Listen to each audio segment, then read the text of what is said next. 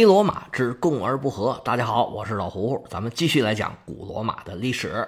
上回讲的是这段时间罗马的经济，包括农业、手工业、对内对外的贸易。总结下来四个字儿，就是两极分化。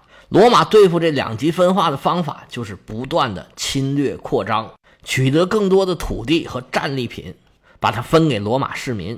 因为罗马在这个阶段，从总体上来说，胜率还是非常的高。无论是土地还是战利品，都抢了很多。所以，尽管两极分化的趋势啊，不但没有缓解，甚至有点加剧，但是因为实际上这些平民或者说比较穷的人，他也得到了好处。罗马的内部矛盾没有激化，反而呢有一定程度的缓解。上回我们还提到，共和初期的罗马城还非常的简陋，跟希腊的城市比起来。他们是又破又旧又土，说那时候的罗马是城中村也不算过分。当时比较豪华、比较好看的建筑，都是王政时期建的，主要就是一些神庙，还有大竞技场，跟老百姓关系不大，但是呢，需要老百姓去修去盖。当时罗马的老百姓特别的节俭，而且呢，政府也是倡导这种节俭的风气。所以在共和初期，虽然有人想要试图恢复王政时期那种大兴土木、盖各种各样建筑的风气，但是一直也就没成。但是随着罗马的势力越来越大，手里面的资源越来越多，想要改造市容市貌，过更舒服的城市生活的这种需求啊，这成了大势所趋。而且城市越发展越大，管理的难度也越来越大了，客观上也需要这种投入的增加。咱们上回书的末尾曾经提到，罗马它越来越像大城市的其中一个重要的标志，就是奴隶和市免奴越来越多。那这就是城市的标志啊！城市是一个陌生人社会，谁也不认识谁，跟村里不一样。人越来越多，尤其是奴隶和市免奴越来越多，治安的环境就变得非常的复杂。虽然大兴土木跟罗马人这种。提倡节俭的原则很矛盾，但是建一个非常漂亮、非常好的大城市，这已经是大势所趋。你元老院想拦也拦不住了。罗马的城中村改造是从警务开始的。罗马的所谓警务啊，其实是结合了很多部门的。搁现在来说，就是公安、消防、城管、环卫、园林，甚至物业等等等等。基本上所有能管的事儿、要管的事儿，都是他们来管。罗马在这些部门的管理之下，逐渐变成了一个井井有条、清洁卫生又比较安全的这么一个城市。但是作为一个大城市，这些是远远不够的。但是修筑大型豪华的建筑又跟罗马的人设呀有冲突，那怎么办呢？在这个时候，罗马出现了一个伟人，可以说是这个阶段罗马最伟大的一个人。他的一系列作为对后世的罗马有着非常重大的影响。在某种意义上来说，如果没有他，后世横跨三大洲的罗马帝国到底有没有能成什么样，就很难说了。这个人呢，名叫阿比乌斯·克劳迪乌斯。我们在前文书曾经反复提到过这个人，他就是那位双目失明，在皮洛士派使者跟罗马元老院谈判的时候。他让人抬着自己到元老院，痛骂想要谈判的这些元老，说出那句掷地有声的话，就是外国军队在意大利，罗马人坚决不谈判。就是这位老先生，您从他的名字也可以看得出来，他是一个旧贵族。克劳迪乌斯家族是罗马最显赫的家族之一，克劳迪乌斯家族出的名人这不计其数。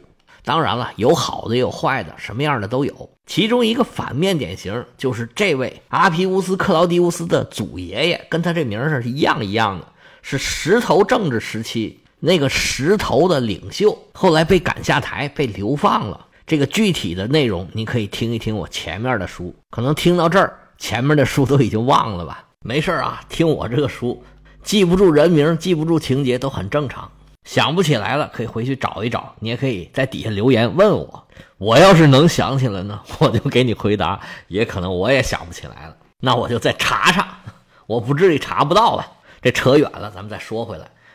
这个阿比乌斯啊，他虽然出身于旧贵族，但是他废除了原来那种只有业主，就是你只有有地才能获得罗马公民身份的这种对平民的限制，而且对原来的这些制度做了很多的改革。他还是一个文化人，罗马的法学、雄辩术、诗歌和文学都脱不开他的影响。他的法学著作叫做《诉讼法大全》。这对罗马法学的研究有很大的贡献。后世还流传着他的演讲词，以及他记录的毕达哥拉斯名言录。他甚至还改造了拉丁字母。但是他并不是一个民主派。后世的历史学家评价他更像一个专制的君主，有点像塔克文和凯撒。就从咱们刚才说的他在元老院里面的表现，可以说对皮洛士的打击是决定性的。在这儿，你怎么也看不出他是一个文人，更像一个战士。不但是战士，而且是那种大帅、统帅。在元老院里，他这句话一出，那叫一锤定音，就再也没有人敢说一个不字了。你要没点威望、没点气场，那是做不到的。关键是人家说的确实对，确实有道理。从前面的这些事儿来看，他就非常非常厉害了。不过，阿皮乌斯·克劳迪乌斯最大的贡献。还不是上面这些，而是他创造了一种新的玩法、新的范式。这个范式呢，有的朋友可能已经想出来了。我们以前曾经提过，在第一次萨莫奈战争结束之后，当时担任监察官的阿皮乌斯就提出来：现在我们罗马打了大胜仗，有了这么多钱，要拿这个钱呢去修一条大路。这个路既可以军用，也可以民用。打仗的时候。可以通过这条大路快速的输送兵力，平时就可以拿它在走路啊。要想富，先修路嘛，少生孩子，多种树。现在不行了，得多生孩子，多养猪。十年树木，百年修路啊。这修路是事关国计民生的大事儿，对每个人都有好处。我们罗马人不讲那个奢华的，但是修路是必须要修的。罗马人一听这话是豁然开朗啊，对呀。修路修堡垒，就是给意大利的其他国家拴上层层的枷锁，以后打仗都能打赢了，这多好啊！而且对罗马的这些执政官来说，打仗获得的这些战利品到底归谁，这是很有疑问的。有的人就自己给眯下了，中饱私囊了；有的人说应该归国家。但是你到底拿了多少战利品呢？其实你不管拿多少战利品，老百姓都有个疑问，都有个问号在这儿。你是拿多了拿少了都不合适，但是你不拿好像又不合适。那仗也不是白打的，每个士兵都分到战利品，你这个将军不分不合适啊。阿皮乌斯想的这条妙计，可以说是让所有人都获益的一个方法。打仗回来获得了战利品，你拿出来修这个公共设施，那么要用你的名来命名的。阿皮乌斯提议修的这条。阿皮亚大道，那就是用他的名字阿皮乌斯来命名的。以后等修的差不多的，我们还要用专题来讲这个罗马大道。这些大道啊，都是有人名的，谁拿钱修的，就用谁的名字来命名。这对这些豪门望族出身的这些执政官，还有领兵打仗的罗马将军来说，这是太有吸引力啊，可以名垂青史啊。而且呢，你拿出一部分钱来。自己眯多少，老百姓就睁一眼闭一眼了。而修了这些基础设施，老百姓是看得见、摸得着，能为每个人带来好处。那打仗的那个人啊，他心里面就觉得我打这个仗打得值，为罗马的这些武力扩张找到了合理性。阿皮乌斯把这个开关一打开，罗马人就开始一发而不可收拾。阿皮乌斯修完了这条路之后。又修了一道引水渠，这都是开罗马风气之先的。打这以后啊，修道路的、修广场的、修剧院的、修浴室的等等等等，罗马的各种建设就开始按照这种模式来运行。我们之前曾经讲过，罗马人在跟皮洛士打的最后一仗，缴获了很多的战利品，其中就有大象。而其他的战利品给卖了之后呢，又修了一条引水渠。而在这之前呢，阿皮乌斯本人在台伯河的支流重新修了一条河道，改善了当地的洪涝状况，而且呢，多出了很多的耕地。这条河道一直到现在都还在使用。而阿皮乌斯本人呢，也在这块新产生的耕地里头拿了一块做自己的农庄。这种奖励啊，罗马人当然是没有任何的意见。罗马人这种拿战利品修基础设施的做法，比希腊人拿来修神殿明显是高了一个维度，也让罗马人呢站得更高，有更广阔的视野。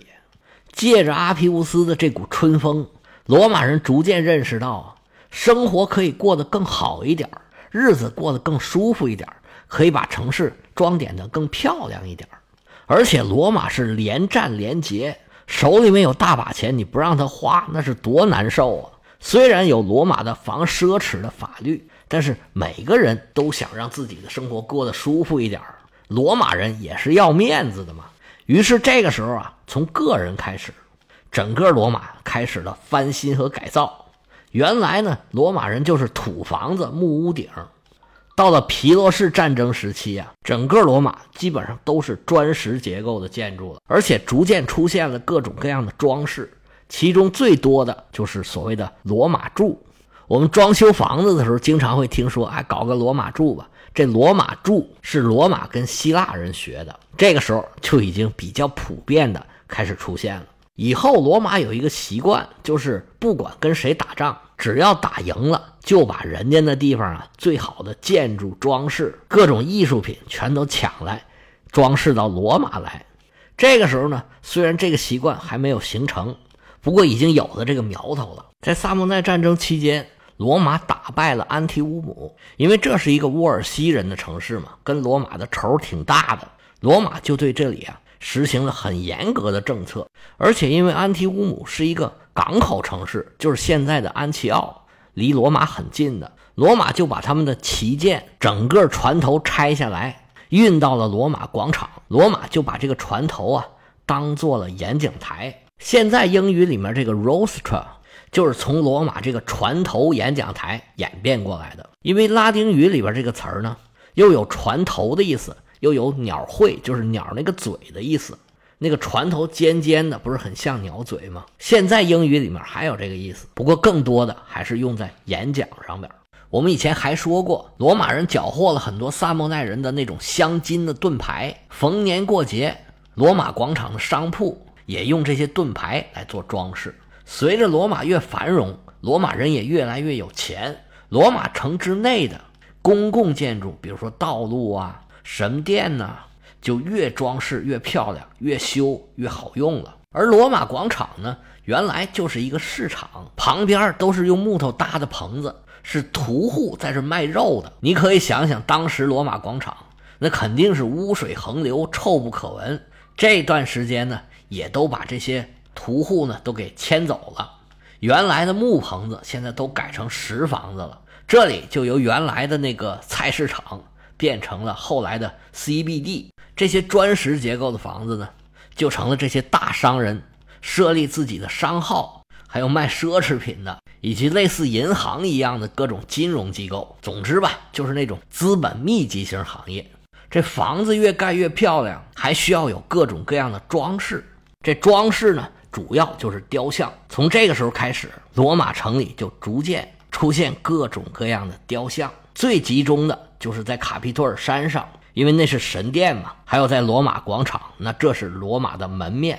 这些雕像呢，当然主要就是古圣先贤、以往的名人、国王、祭司，还有神话时期的各种英雄。当然也少不了替罗马立下战功的各个执政官，甚至很多希腊的名人在罗马也有雕像。比如说毕达哥拉斯和阿基比亚德都在罗马立有雕像。这毕达哥拉斯还好说。阿基比亚德这人非常有意思，他到底有什么事迹呢？你可以回头听一听我在《业余历史之古希腊》里面讲的非常传奇的一个人物。经过长时间的拆旧盖新、涂脂抹粉，罗马这个城中村也改造的差不多了，越来越像一个大城市了，而且是一个国际化的大城市。而罗马作为一个国际城市，另外一个标志就是它进入了国际的货币系统。罗马作为意大利的盟主，现在他垄断了造币权。以前在北意大利用的都是铜币，而在南意大利呢用的都是银币。到了公元前二百六十九年，罗马就把所有的造币权都垄断在自己手里了。只有两个地方可以造币，一个是罗马，一个是卡普亚。卡普亚呢，也是罗马授权的。而罗马造的银币可以跟希腊的德拉马克按照一定的比例进行兑换。罗马这个时候铸造的银币啊，跟希腊人的银币比起来，在精致程度上还差得挺远的。但是它是一种非常严肃的货币。从制造的流程、工艺的统一，它的重量、成色都完全是一致的。这个就跟以前希腊人认为那种蛮族造的硬币是完全不一样的。从这里也能看得出来，罗马人严谨认真的这种性格。我虽然没有做的那么好、那么漂亮，但是呢，我很认真、很努力。而在这段时期内呢，意大利半岛的罗马化在稳步的推进。在这段时期的末期，萨宾人。接受了罗马化，而且呢，所有萨宾人都取得了罗马的公民权，而这件事呢，就标志着整个意大利的中部基本上完成了罗马化。不过，罗马似乎在故意维持着拉丁民族和其他民族之间的一个距离。当时，坎帕尼亚曾经一度想把拉丁语作为官方语言，但是罗马呢没同意。不过，随着罗马的越来越强势，整个意大利的罗马化已经是一个大趋势。很难逆转了。而在意大利罗马化的同时呢，罗马又在希腊化。希腊虽然在武力上面已经逐渐衰落了，但是希腊文化的魅力却让罗马人是没法抵挡。确实，希腊的文化比罗马高出不是一点半点。罗马对希腊文化一直都是非常崇拜的，而整个意大利都受了希腊很大的影响。罗马人无论在语言、文化、宗教。甚至生活方式上都受到了希腊的方方面面的影响。我们以前曾经说过，罗马在竞技场上专门为马赛利亚人留了一个座位，而后来呢，这个座位呢就成了希腊贵宾席。罗马原来的方言土语受到希腊人的影响，逐渐的就文雅起来了。甚至罗马人起名字都喜欢起跟希腊有关系的名字，尤其是上流社会。希腊人成了一个更高级、更文明的代名词。原来呢，罗马人是在正午就十二点吃饭的，他们是坐在小板凳上吃饭。后来呢，逐渐就改了，时间推迟到了下午两三点，坐的位子呢，也把原来的凳子改成了一个类似贵妃椅这样的东西，坐着吃呢就变成斜靠着吃。而且呢，在规模大一点的宴会上呢，要掷骰子选出一个酒司令。由他来决定到底喝什么酒，用什么方法来喝。参加宴会的这些客人呢，还得唱歌。其实以前罗马人不是这样的，都是特别朴素的，吃饭就吃饭，喝酒就喝酒。这些穷讲究啊，都是跟希腊人学的。除了这些细枝末节之外，希腊人对罗马人影响最大的就是在语言上面。罗马的上层社会，他的这些贵族基本上从小都要学希腊语。就算不能像母语那样，但是掌握的程度也都是不错的。所以，希腊虽然在政治、军事方面已经不复当年之勇了，但是在知识、文化、艺术这些领域，仍然是遥遥领先。在整个罗马的历史上，希腊文化一直起着非常非常重要的作用，一直到罗马最后灭亡，都还是这个状态。根据历史的记载。皮洛士的高参就是基尼亚斯，当时出使到罗马，在元老院跟罗马人谈判的全过程都没有用翻译，意思就是所有元老院的人都能听懂他在说什么。由此可见啊，罗马的希腊化之深。那罗马受希腊影响这么深，有没有改变他们的个性、他们的民族性格呢？这个呀，咱们下回接着说。